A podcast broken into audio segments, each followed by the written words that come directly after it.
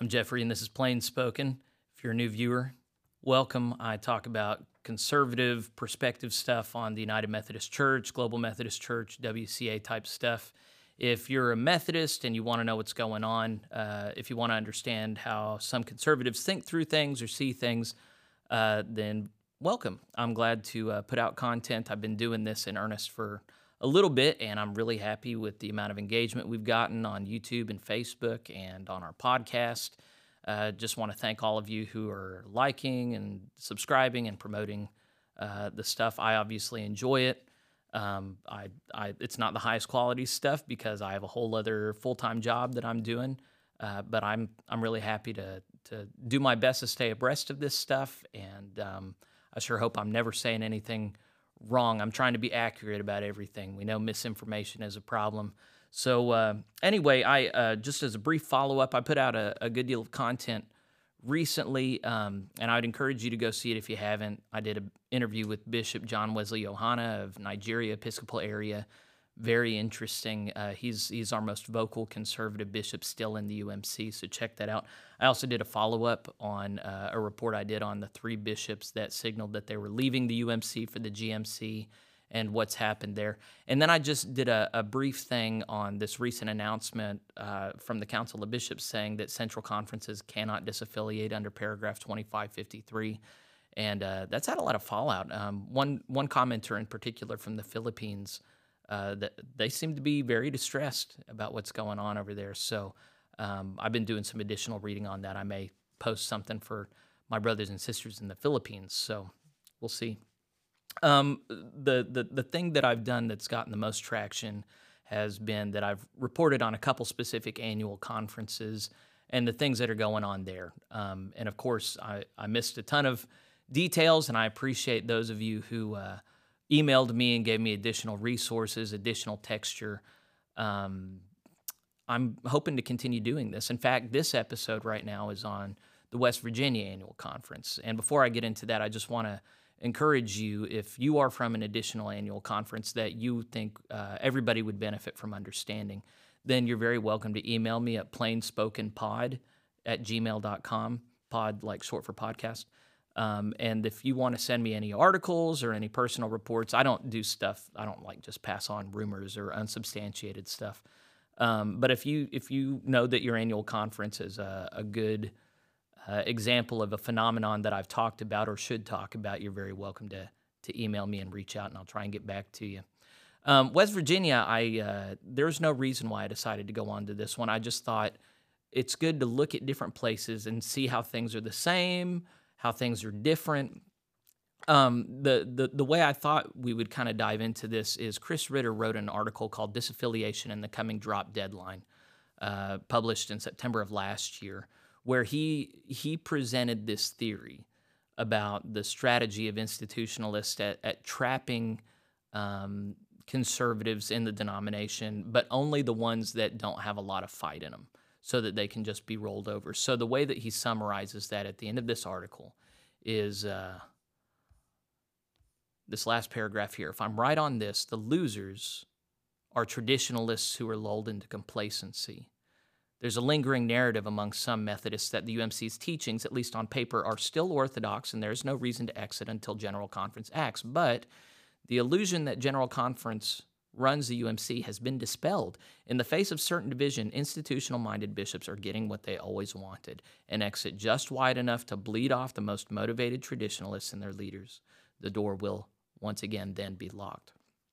So that's a that is what is called conjecture, and this is something that uh, a lot of institutionalists and liberals find very um, inappropriate. The the term misinformation has been used, but I think conjecture is something that we can't help but uh, do. You know, uh, we we can't help but imagine the future and try and uh, prepare for it.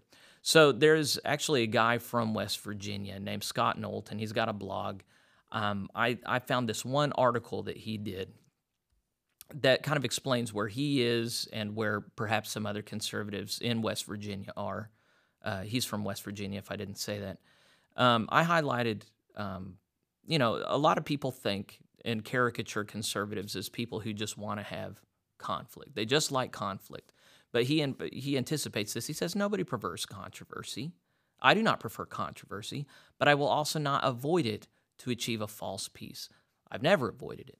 And that's the thing that conservatives have been up against for some time. If you've been reading Matthew Sickle or some of more recent stuff from uh, uh, Good News Magazine, there's a lot of history leading up to right now where there's been a lot of dysfunction for a long time.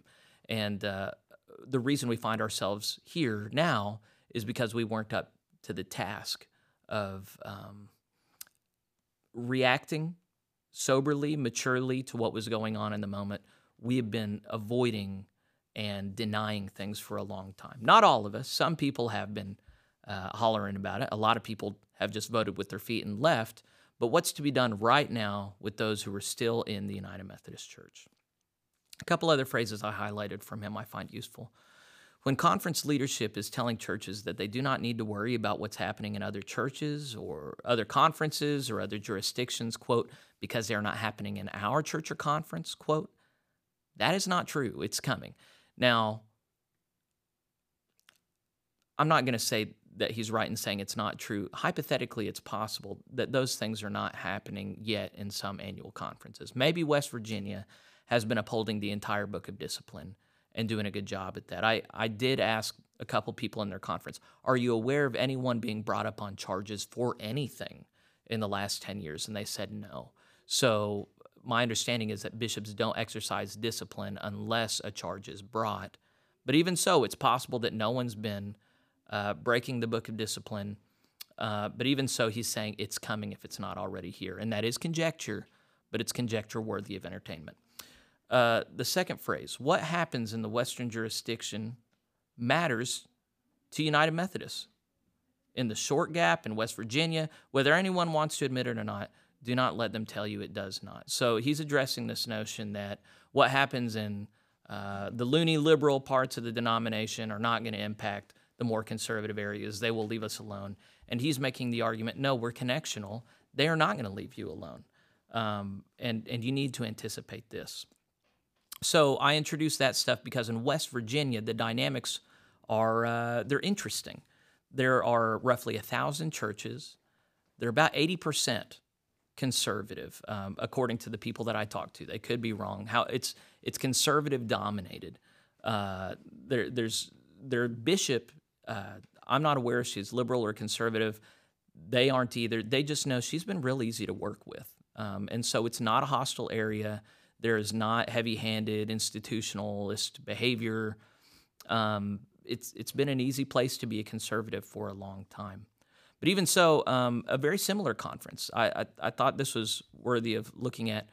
Very similar conference to them was Northwest Texas Annual Conference. Now they were much smaller. They uh, had 196 churches before all these disaffiliations. But um, when they had their special called annual conference last year for disaffiliations, 74% of them 145 out of 196 churches disaffiliated. That's according to a UM News article put out at the end of last year. So, very similar percentage, conservative dominated. West Texas, Northwest Texas Methodists ran for the door as soon as they got out. What's happening in West Virginia? West Virginia, I, I I'm not going to say anything bad here. If you're if you're looking for someone to just impugn character and motives, I'm, I'm not going to do that. From what I can tell, they have a very capable and fair leadership structure in West Virginia Annual Conference. Um, I got on their YouTube. I'm I'm highlighting their Facebook page right now. I'm I'm envious of them. Honestly, we don't have a Facebook page in Oklahoma.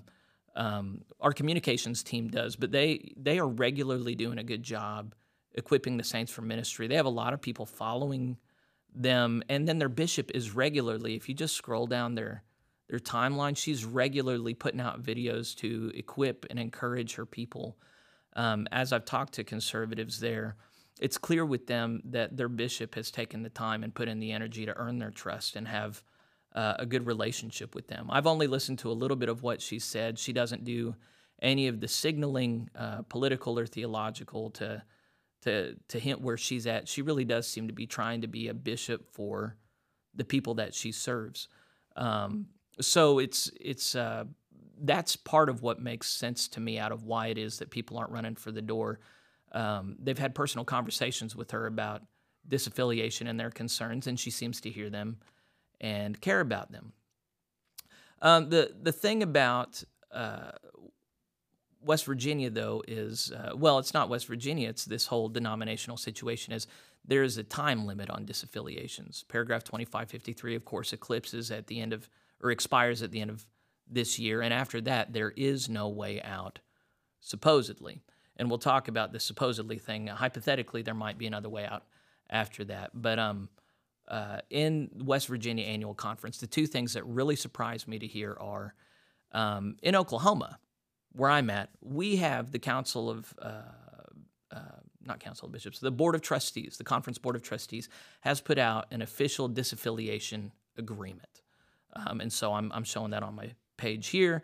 And it's uh, 23 pages long. It was adopted by the annual conference last year. It's a very clear procedure for how individual churches exit, disaffiliate from the UMC. Um, we've in my conference had just shy of 30 disaffiliations. There are a lot of other churches in the process. In West Virginia, zero churches have disaffiliated. Not only that, they have no disaffiliation agreement published at all. Hasn't been submitted to churches or leadership, hasn't been released on their website. On their website, they only have one article talking about disaffiliation. It's from 2019. So there has been no movement on paragraph 2553 and disaffiliations. The, the conference did designate an official to go and communicate with local churches about the option of disaffiliation. And what she has said to them is that paragraph 2553 does not apply to the circumstances of conservative churches, and so it won't be entertained. And it's not just she who has said that. Uh, the district superintendents have also said that. So what's going on is you have a majority annual conference, a uh, majority conservative annual conference, where many of the conservatives are interested in at least having the conversation about disaffiliating. And the conference has designated someone to have that conversation, but they're saying that conversation really can't take place because 2553 was written for liberals wanting to exit. And that's true. But what's also true is that our judicial council reviewed in decision number 1422, I've got it up on the page here, reviewed a ruling from Bishop uh, uh, Sue Haupert. Is it Johnson? I forget. Um, yeah, Haupert Johnson. She ruled that she would not question the reasons of conscience for why someone would want to exit. Now, that phrase comes from 2553. You got three reasons here why you can exit. And the first two definitely deal with a liberal worldview. The third is for reasons of conscience. That's the phrase there. Uh, regarding the actions or inactions of its annual conference related to a change in the requirements and provisions of the Book of Discipline and related to the practice of homosexuality or related to the ordination. It goes on there.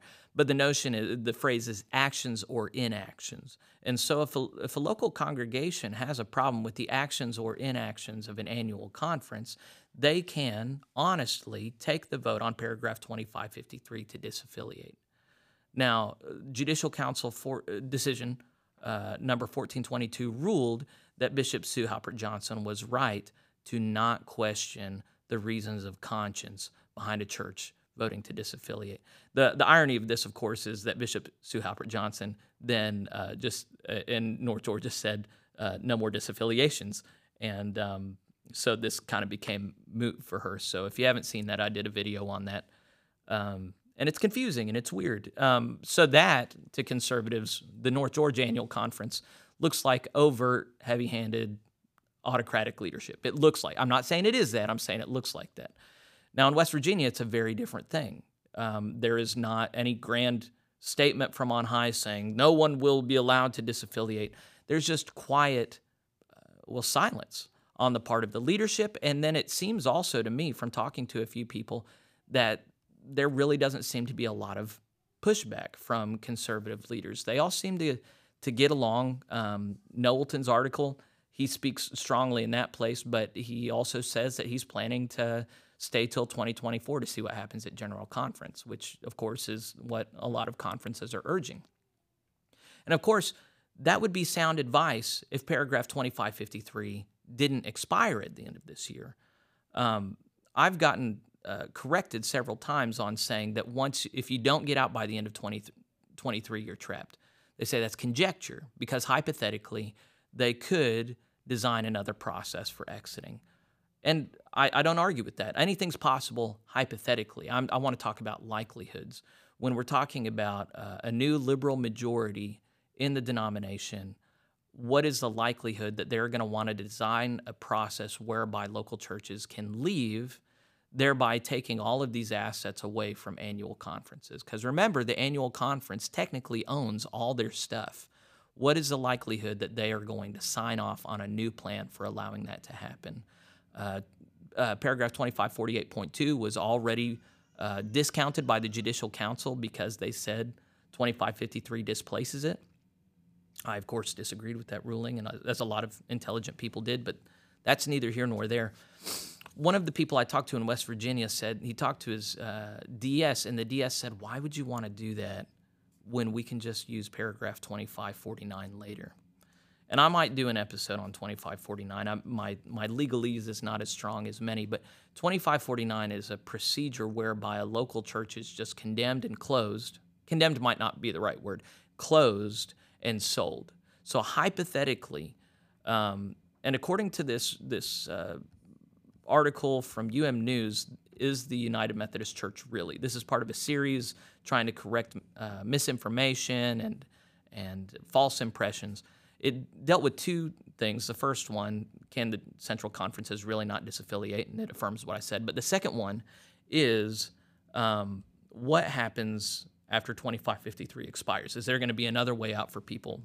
And it talks about different annual conferences trying to design a way out for local churches after 2553 expires. And, and I'm aware at least one annual conference said, we're not going to do anything this year, but we will have something in place afterwards. And the thing is, hypothetically, you know, I read paragraph uh, 2549 right before doing this. Hypothetically, it makes sense that such a thing could be designed. But the thing is, it depends entirely on conference leadership acting in good faith. And so there are some annual conferences where that good faith can be trusted, hypothetically. Um, if, if the bishop stays the same, it, it seems that Sandra um, Steiner Ball is uh, their bishop. She she has earned their trust, and a lot of them just trust her and the district superintendents. She's surrounded herself with a diverse variety of people that have earned the trust of their people. It seems to me like um, the majority of their churches are trusting that something is going to be designed for them on down the line that is not going to be very punitive at all. Um, there are other conservatives that just say, look, even if we trust you, you're not going to be around for forever. A lot of things can change. General Conference can make some mandatory rules that we can't wiggle out of. We need out now. Right now, as I've talked to people in West Virginia, it doesn't seem to me that there has been an informed decision where the conservatives have gotten together and said, hey, we really trust our bishop and leadership. They're going to come through for us. We don't need to disaffiliate right now. We can focus on local ministry. It doesn't seem to me that that's happened. It seems like uh, conservatives there are like conservatives in a lot of places where they just don't want to talk about it. They don't want to be fearful. They don't want to be uh, doing this conjecture thing. They just want to be doing daily ministry. And uh, they feel ill equipped to make these hard decisions, and it hurts them to think about spending that money or uh, having a church vote. And so they just kind of don't think about it. So I, my intention in doing this is not to to galvanize people or tell people what to do. Mine is just, you know, people need to know what's going on. Now, hypothetically, it's possible that West Virginia uh, could design a p- process next year after General Conference that uh, totally works out for any conservatives who just don't like this ride anymore and want to get off. Hypothetically, it could cost less money. It could be easier, um, and the annual conference could just close these properties and give them sell them right back, and everybody could be happy. That is a hypothetical reality. It's also a hypothetical reality that once 2553 uh, expires, that the General Conference says, no, we're not going to have any more disaffiliations. If anybody wants to leave, they can leave and just leave their real estate and assets to us because they did it under our umbrella. It's ours. And if they have a problem with it, that's too bad. And if they file suit, we will too. Um, and of course, we're living in a time where there has already been um, lawsuits, seized assets, um, declaration of exigent circumstances. So when those things have already taken place, and when you have, um, you know, the, the the trust would be a lot stronger in my mind if conference officials were not saying that paragraph 2553 does not apply to conservative local churches. I think that the reality is with this judicial council decision, once that got released, then whether or not the conservative or liberal doesn't matter. That that it's something that you have to leave open for people, and when you don't, that would make me very anxious. If I were in an annual conference where they're saying, "Yeah, we know 2553 was written for disaffiliation, but we're not going to come up with any plan." The other part I didn't mention is they don't even have a special called annual conference. So my annual conference is having three. It's already had one. It's having two more this year, aimed at allowing any disaffiliating churches that want out to leave. But uh, you know, I don't know how many other, you know, the Northwest Texas. I know those disaffiliations happened at a special called conference. West Virginia, the only conference they have scheduled for this year is their normal June annual conference and nothing after that. So hypothetically, what you're looking at in West Virginia is if you have not done all the paperwork, written the checks, uh, done all the exhibits for disaffiliation by like May, then hypothetically, there's a possibility you're never getting out. And there are some churches, you know, I talked to one guy, he said a lot of these churches are um, older people, attendance is under 50, they're on life support. They're just hoping to be left alone for the next couple of years so that they can just die in peace. They don't they don't have any energy for this. And if that's the case, I'm not going to cast aspersions at that. I, I, that makes complete sense. But if there are churches that are planning on being around for a long time and they're trying to figure out if they want this headache now or a, a much bigger headache later, potentially losing all their assets, and I did say potentially, then it makes sense to go ahead and have the conversation now. So that's pretty much how I see West Virginia right now. I think they're really lucky to have um, conference leadership that that has been easy to work with and respectful of their theology. That they don't feel threatened is really quite a statement, you know, um, because they they've got the same news networks we do over there, and they've they've been able to stay less anxious than a lot of conservatives in other places. But just because they don't feel anxious doesn't necessarily mean that they shouldn't be. Um, so I, my my thing I advocate for is just earnest and honest conversation. Uh, so I hope I've I've helped that happen. If you think it's useful, pass it along. If you know of any other annual conferences that are similar to West Virginia, where it's conservative majority but they're not running for the door, I'm very interested to know about this phenomenon. Um, and then if you know of other annual conferences where there is more open hostility or abuse. Um, in particular, one thing I'm, I'm wanting to find is if there is any bad behavior on the part of conservatives, I want to know about it because it's, it seems clear to me there's a lot of um, resentment towards conservative evangelical voices, but I'm not seeing the specific things at play that, that are supposedly going on. So, any documentation of that uh, would be interesting to me. So, anyway, I'm going to call this thing to a close and just remind you to go ahead and promote this if you find it useful, and thank you. So we were doing post production work on this, getting ready to release it, and uh, we saw something that kind of caught our attention with Bishop Steiner Ball. Um, apparently, in the mix of all these bishops retiring a couple years ago, she and another bishop, Moore-Koikoi, I think is her last name, have both collaboratively been responsible for Susquehanna Annual Conference, where it turns out there has been more than one church that had a disaffiliation vote that was scheduled that has now been put off. I couldn't figure out if they were given a new date for the vote or not. People have been reluctant to talk about this for some reason, uh, but it seems that accusation of misinformation has been used as a re- reason for them to postpone these disaffiliation votes. So, um, in my recording that I did uh, previously on this topic, I talked about Bishop Steiner Ball not using any heavy handed techniques um, to keep 2553 from being implemented. But it would seem that at least in Susquehanna Annual Conference, her name is attached to uh, these these postponements of votes.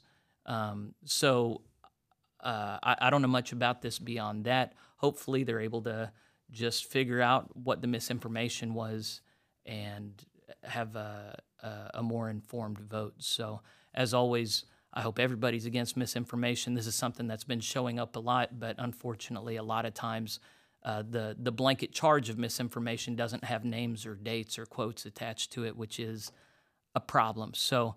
Um, hopefully, if Susquehanna does have a problem, they're they're able to solve the misinformation. But uh, if not, then then hopefully they can move forward quickly.